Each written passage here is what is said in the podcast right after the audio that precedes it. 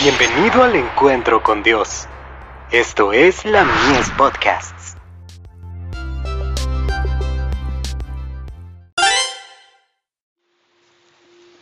Recibiréis poder, lenguas de fuego. Y se les aparecieron lenguas repartidas como de fuego, asentándose sobre cada uno de ellos.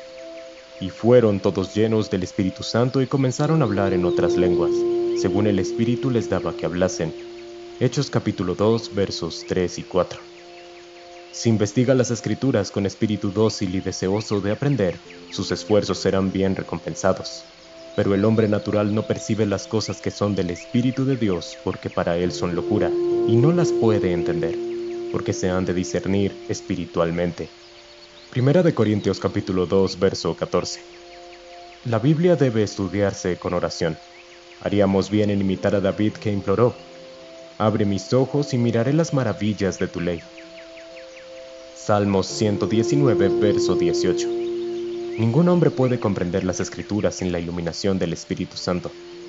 Si deseamos estar en la debida posición delante de Dios, su luz nos alumbrará con rayos claros y potentes. Esta fue la experiencia de los primeros discípulos.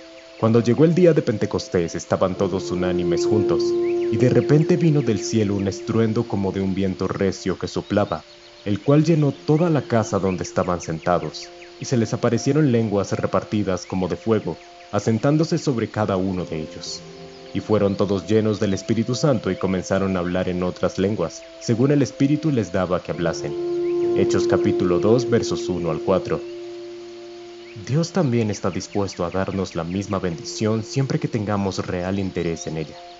El Señor no cerró los depósitos celestiales después de haber derramado su Espíritu sobre los primeros discípulos. También nosotros podemos recibir la plenitud de su bendición. El cielo está lleno de los tesoros de su gracia, y los que con fe se acercan a Dios pueden reclamar todo lo que Él ha prometido. Si no contamos con su poder es por la indiferencia, el letargo espiritual y nuestra indolencia. Abandonemos la mortal formalidad.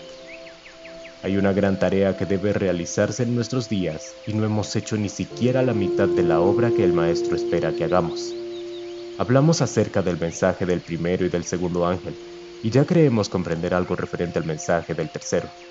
Sin embargo, no deberíamos sentirnos satisfechos con el conocimiento que tenemos actualmente. Nuestras peticiones deberían ascender a Dios mezcladas con fe y contrición, para que podamos comprender los misterios que el Señor desea dar a conocer a sus santos. The Review and Herald, cuatro de junio de mil ochocientos ochenta y nueve.